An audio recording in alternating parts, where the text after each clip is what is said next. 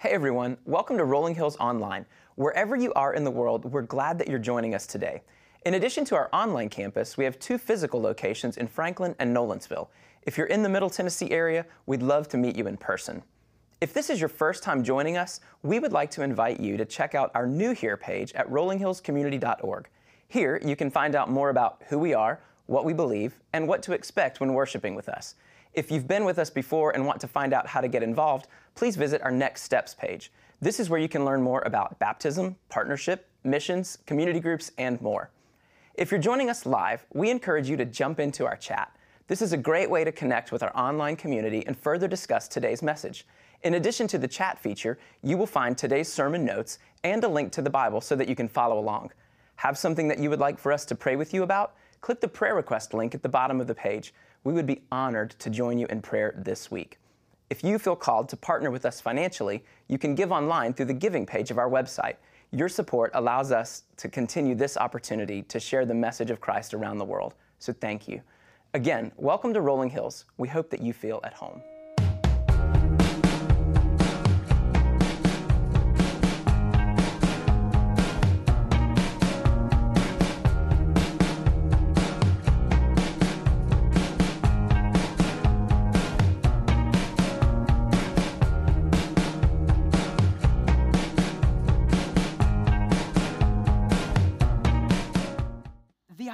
Of time being not our friend, time going by, time not being kind to us, is something that we all understand. It is fleeting. And last week in chapter 1 and 2 of Ecclesiastes, we learned that it's really a vapor and that everything under it is meaningless and vanity and doesn't have opportunities for us to learn and grow because everything is meaningless. In Ecclesiastes, it says that over and over and over again. And what it really means is that it's fleeting and that it passes quickly. And if we're going to find some sort of purpose in this life, we can't find it here on earth. We've got to go elsewhere because that phrase we exposed in our Bible study on Wednesday, under the sun, it appears over 30 times in the book of Ecclesiastes. And what it tells us is that nothing in this life, nothing on this earth matters without having a godly perspective. And the, and the book begins to take a turning point for us here a turning point that we need to find, a turning point where I'm committed today to find Jesus. It's God's doing something in my life.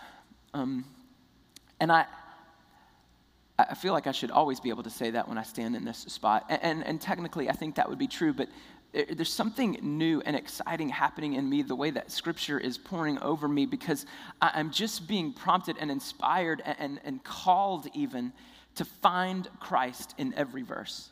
And here's why it's because I've always known that there can be arguments made against passages in the Old Testament that we no longer find to be true because of our current interpretations of them. And, I know that a big argument, kind of pro that line of thinking, is saying to us, well, if Jesus didn't mention it in four isolated books of Scripture that we designate as the Gospels, then it must not be something that matters. But we can't limit the words of Jesus to those that are written in red, found in just four books, because he penned the whole thing. He was there from the very beginning, and Scripture tells us that everything that we can know about God finds its fullness in Jesus. And I'm starting out today not in Ecclesiastes chapter 3. If you have your Bibles turned to that, you can stay there. But I want to read Colossians chapter 1 because it frames for us the spot that we're going to be in today. In, in verse 15 of Colossians 1, it says, The Son, that's Jesus, is the image of the invisible God, the firstborn over all creation. For in him all things were created, things in heaven and on earth, visible and invisible, whether thrones or powers or rulers or authorities, all things have been created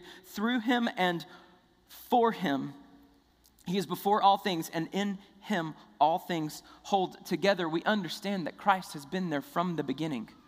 John, if you want to go to the Gospels, tells us the same thing. In John chapter 1, it reads, In the beginning was the Word, that's Jesus. And the Word was with God, and the Word was God. Jesus was with God in the beginning, and Jesus was God in the very beginning. He was with God in the beginning. Through Him, all things that were made. Without Him, nothing was made that has been made. He's responsible for everything. In Him was life, and that life was the light of all mankind. The life the light shines in the darkness, and the darkness has not overcome it. Skip down to verse 14. It says, The Word, that's Jesus,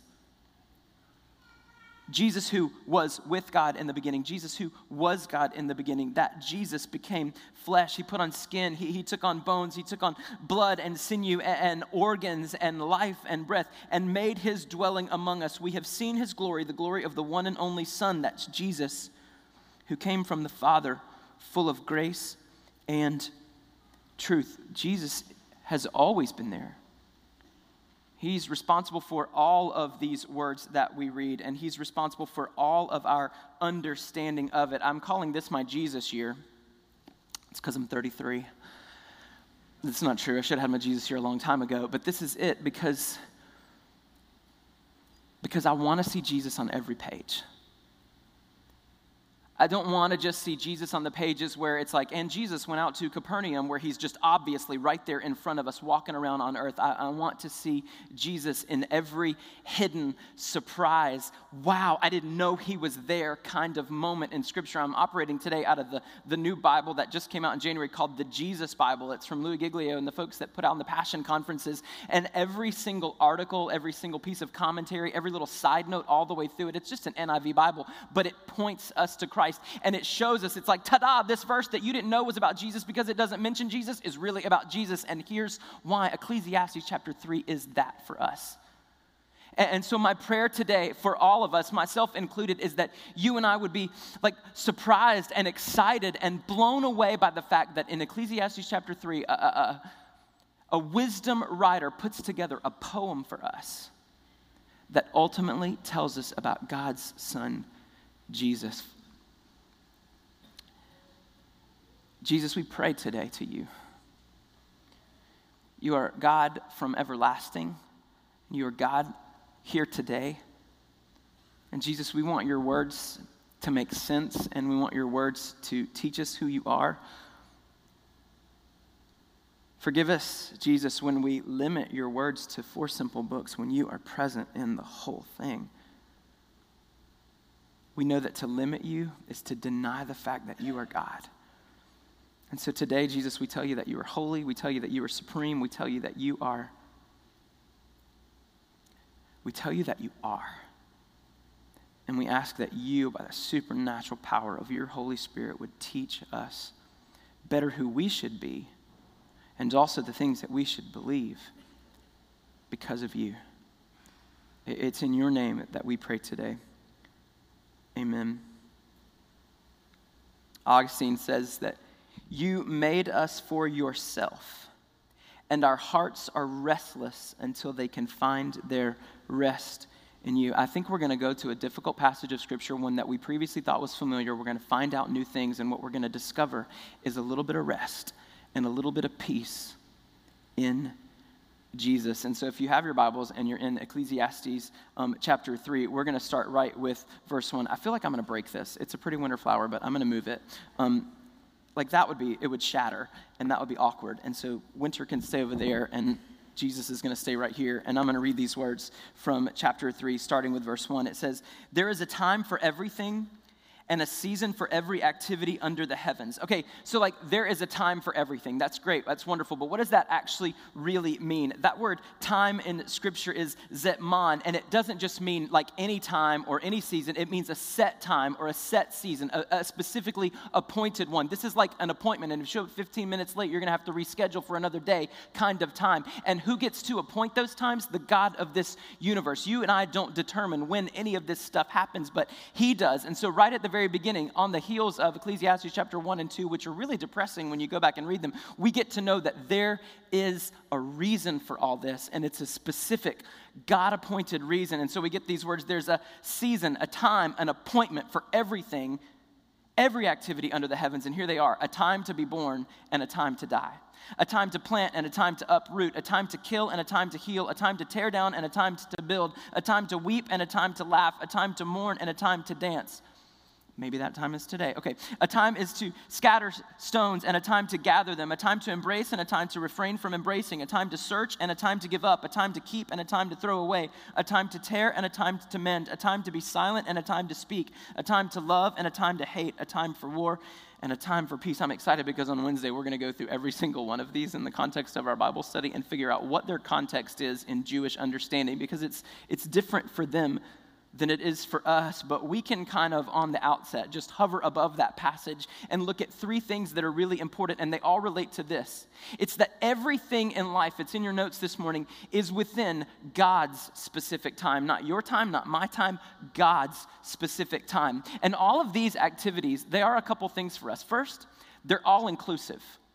They're all inclusive. There's a poetic literary device here known as merism, which I'm pretty pretty sure that I'm mispronouncing. But what it means is everything in between. And that the reason all of these opposites exist birth and death, plant, harvest, kill, heal like they exist to say it's not just those things that have an appointed time, but everything in between them also has an appointed time. It's not just our birth date and our death date, but everything that happens in between has an appointed time by who? God Almighty. It's all inclusive of everything in life. He has crafted an order of the universe for himself. And the second is that they're completely neutral. Like every single one of these things, although we have seen people use and misuse this passage of scripture to give themselves an excuse for war or an excuse for peace or an excuse for killing or an excuse for healing, none of those things matter because this passage of scripture doesn't give us a prescription of anything but a description of everything in life. It's just information. It's not a proclamation of what's right and wrong. It's just saying, hey, this is life, such as it is. Every single part of it has been appointed by God. And the final kind of understanding that you and I have to read this passage of Scripture with is that it's all outside our control. That we don't get to choose any of this. We don't get to determine any of this. We don't get to decide any of these time frames. Nothing is by chance. The universe does has order, and who set it there? God. It's within his specific time. Alistair Begg is a Scottish pastor and theologian, and I wish some days that I was, because then my accent would be awesome, and people would want to listen regardless of what I had to say, but simply because I sounded good when I said it. But Alistair Begg says that there are 14 pluses and 14 minuses in this passage of Scripture. And at the end of life, all they do is serve to cancel each other out. All this passage does is describe for us everything in life has a reason, has a season, has a purpose, and it's all under the control of God. Why everything? Because of Him.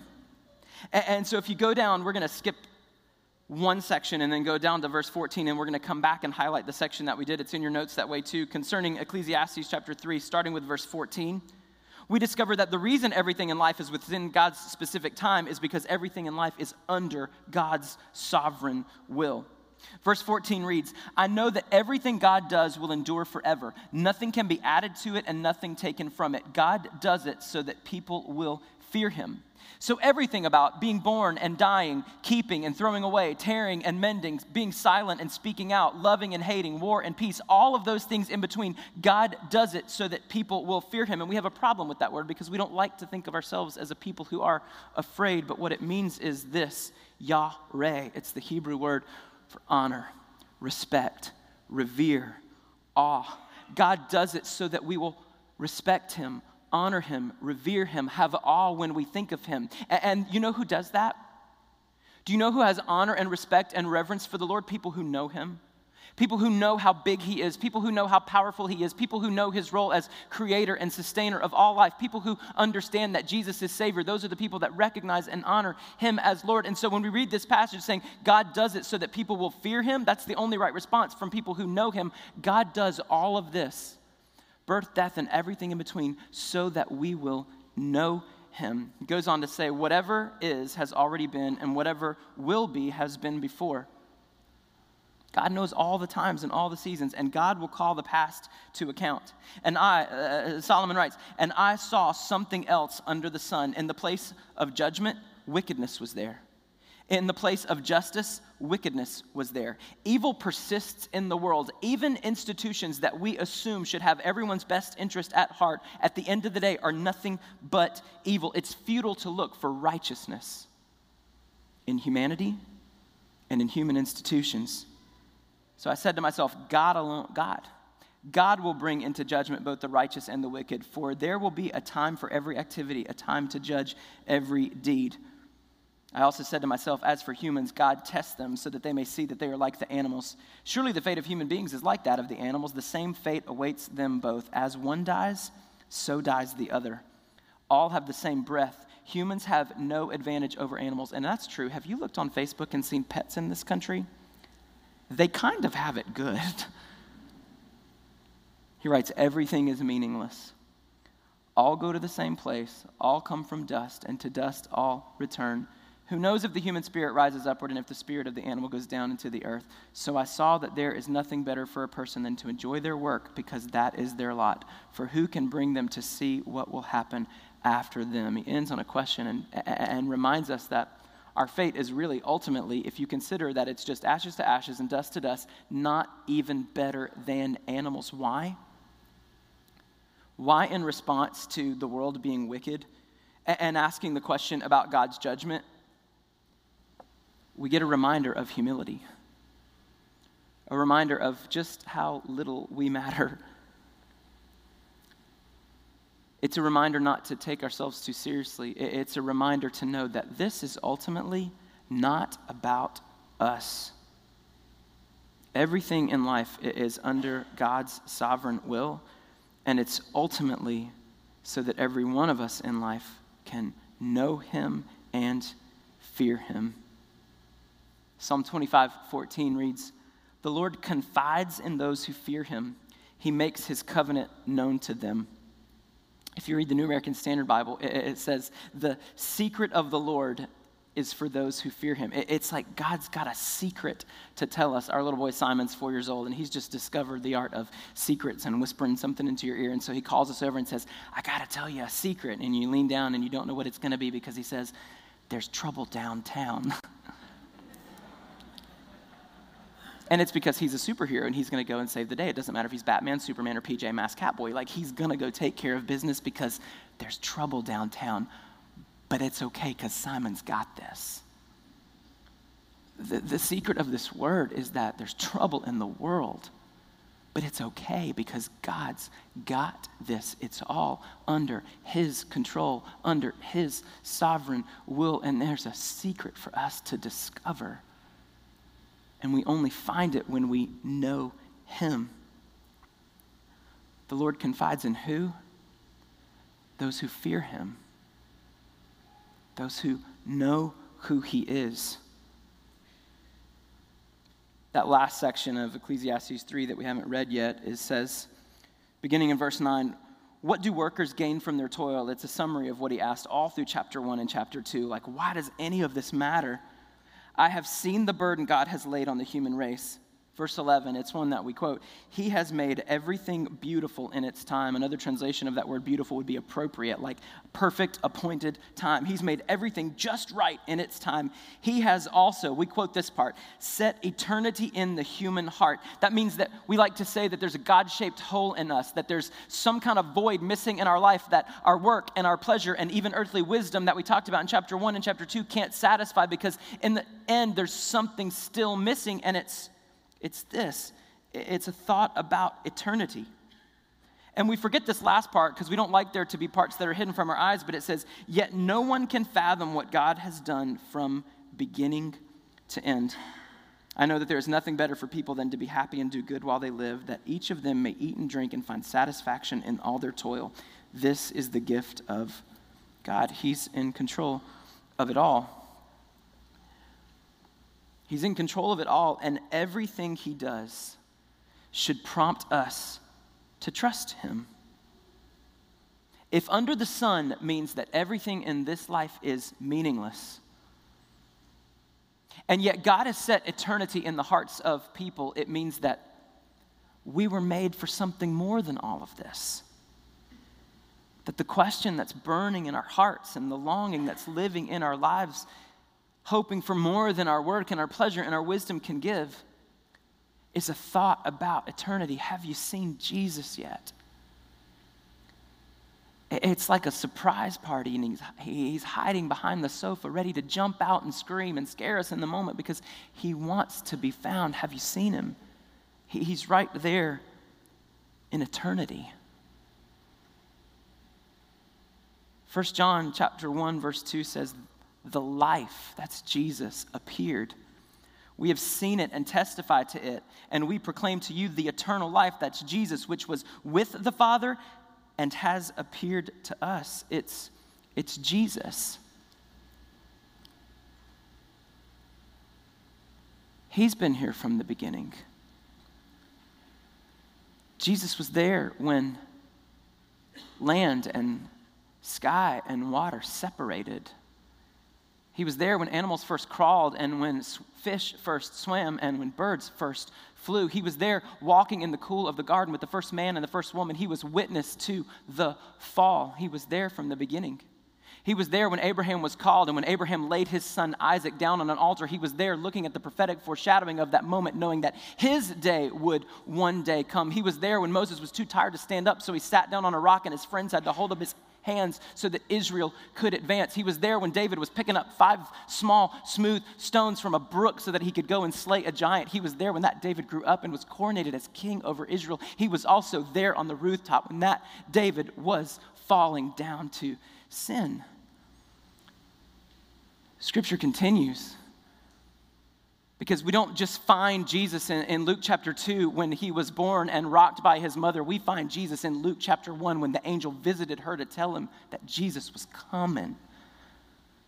We don't just find Jesus in the words that he spoke in life or the miracles that he did in life. We don't just find Jesus hanging on a cross, dying to save our lives. We don't just find Jesus rising up in a tomb and ascending back to heaven, going back to the glory from which he came. You and I find Jesus everywhere here too, because we know that Jesus was there when you and I were knit together in the wombs of our mothers.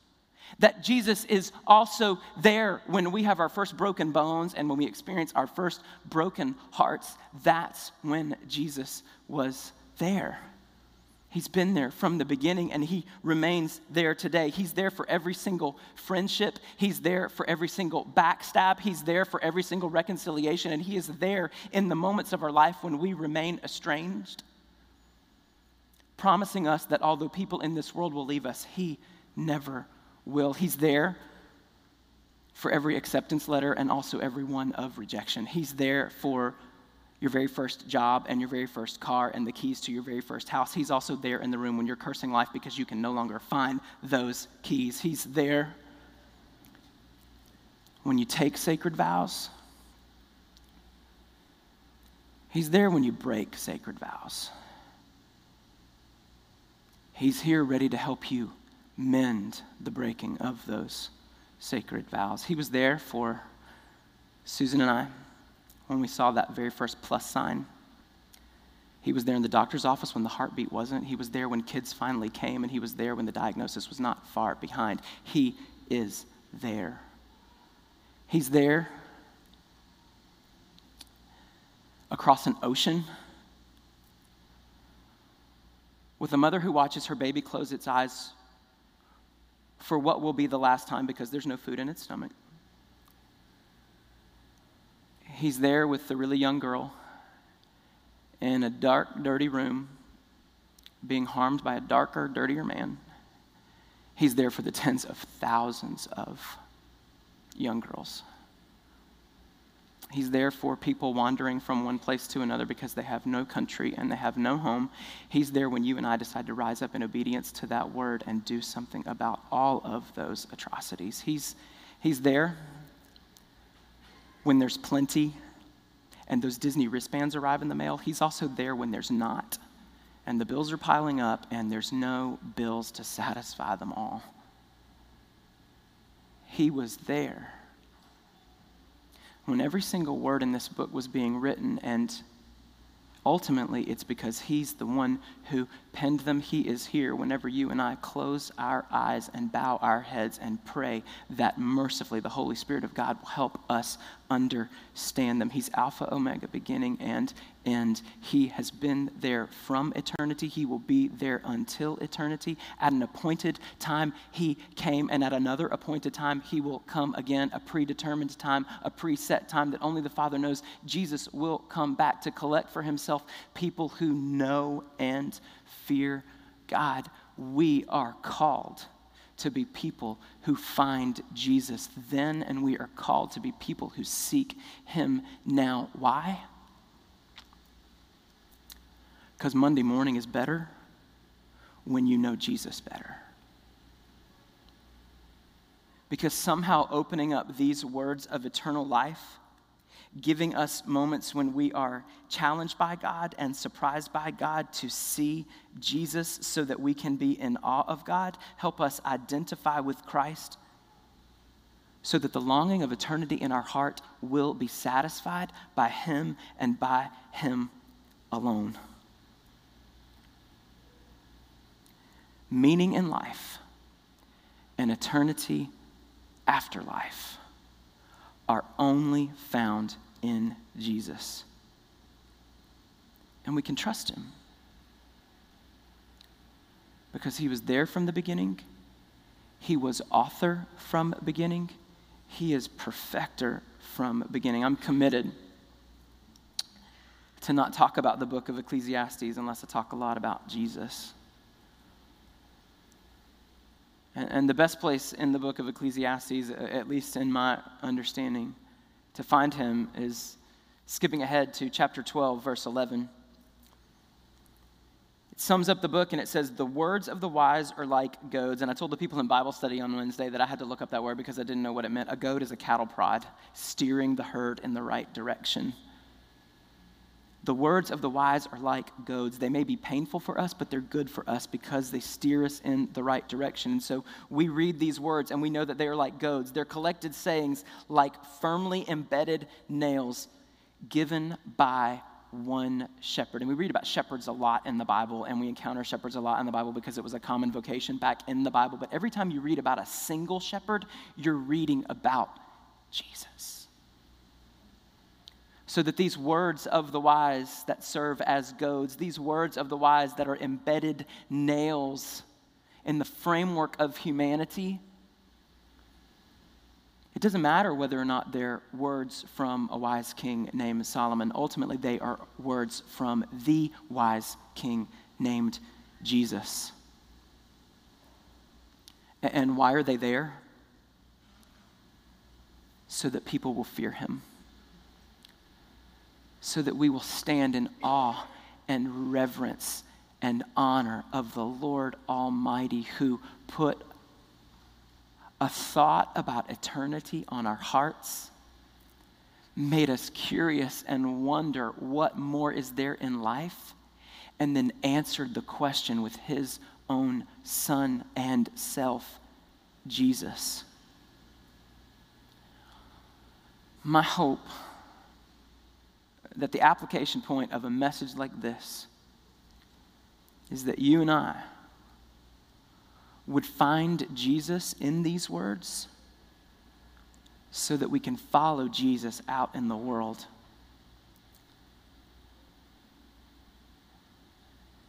We don't have to understand everything that's happening under the sun in order to trust the one who does. And ultimately, that's the invitation to place our trust in Jesus.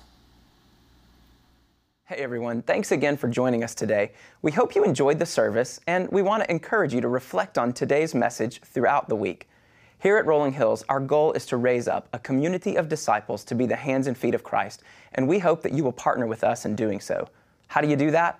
Well, here are several ways. First, join us every Sunday, either online or at one of our physical locations. Join us as we worship our God and learn more about Him and His plan for us. Second, get connected. Check out our Next Steps page on the site to find out how you can engage with us further by serving or joining a community group. And lastly, we want to invite you to partner with us financially. You can do that online through the giving section of our site. All tithes and offerings go to support our ministries both locally and internationally, enabling us to impact lives and share God's Word. Again, we are so glad you joined us today. Have a great week.